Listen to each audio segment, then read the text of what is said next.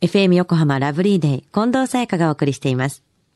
水曜日のこの時間は、もっと知りたい保険ナビ。生命保険の見直しやお金の上手な使い方について保険のプロに伺っていきます。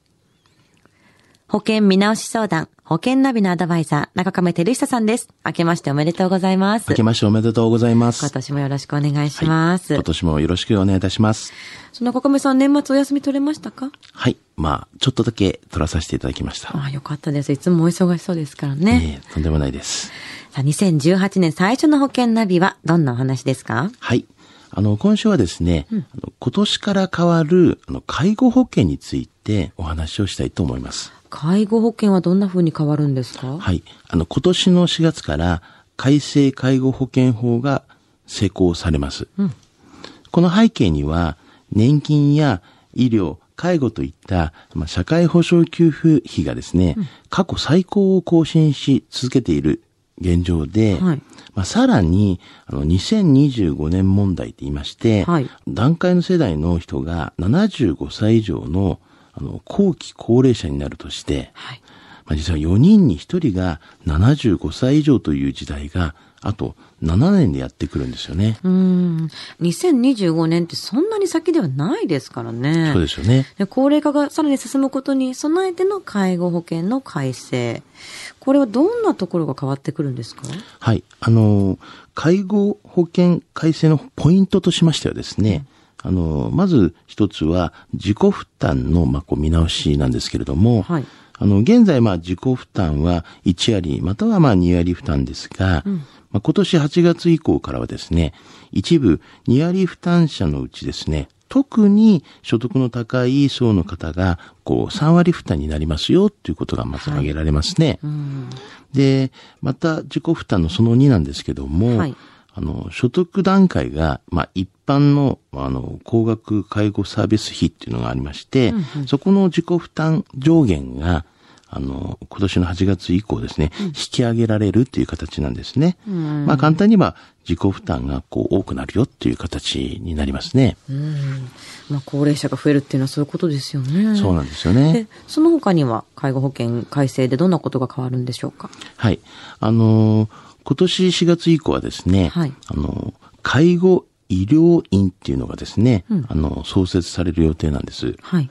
あの、介護医療院とは、あの、慢性的な、まあ、医療や、あの、介護ニーズに対応できる新しいですね、介護保険施設で、あの、長期にわたって療養するための医療と、日常生活を送る上での介護を一体的に受けられる施設なんですね。うん、うん。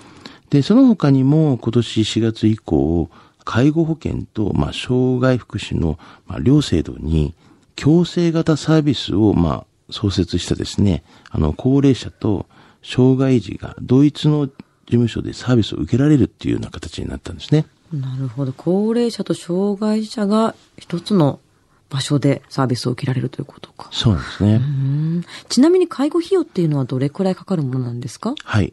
あの、月々平均費用なんですけれども、おおよそですけども、約大体8万円ぐらいなんですね。で、介護に要するこういう平均期間っていうのがありまして、まあそれが大体およそ5年。で、介護に、まあそうすると要する平均費用っていうのが、およそ計算すると470万円ぐらいかかるという形になりますよね。はい。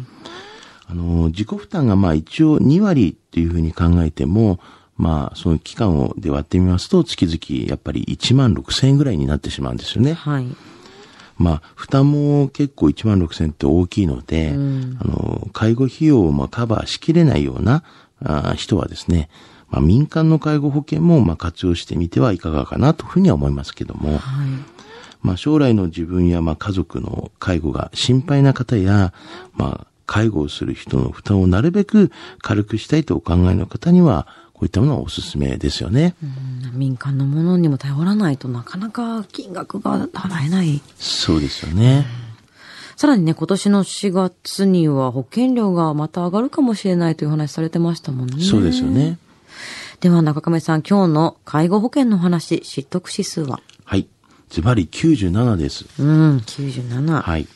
まあ、いざという時にですね、介護費用を賄える、まあ、目処が立っていないのであればですね、うん、やはり民間の介護保険は有効な方法ではあると思いますね。はい。まあ、これからの時代は、老後の生き方まで考えなければならない時代です。うん、あの介護保険制度っていうのは、もう2000年からですね、スタートして、はい、あの介護保険法はまあ2005年より、うん、まあ、3年ごとに改正されているんですよね。はい。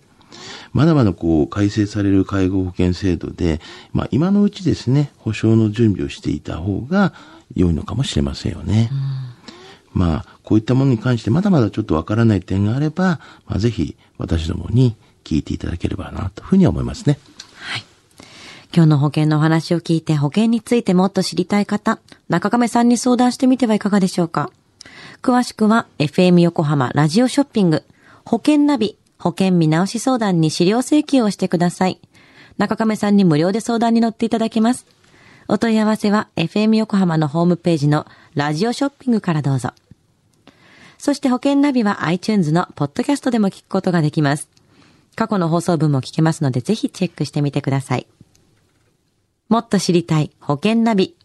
保険見直し相談、保険ナビのアドバイザー、中亀照久さんでした。ありがとうございました。はい、ありがとうございました。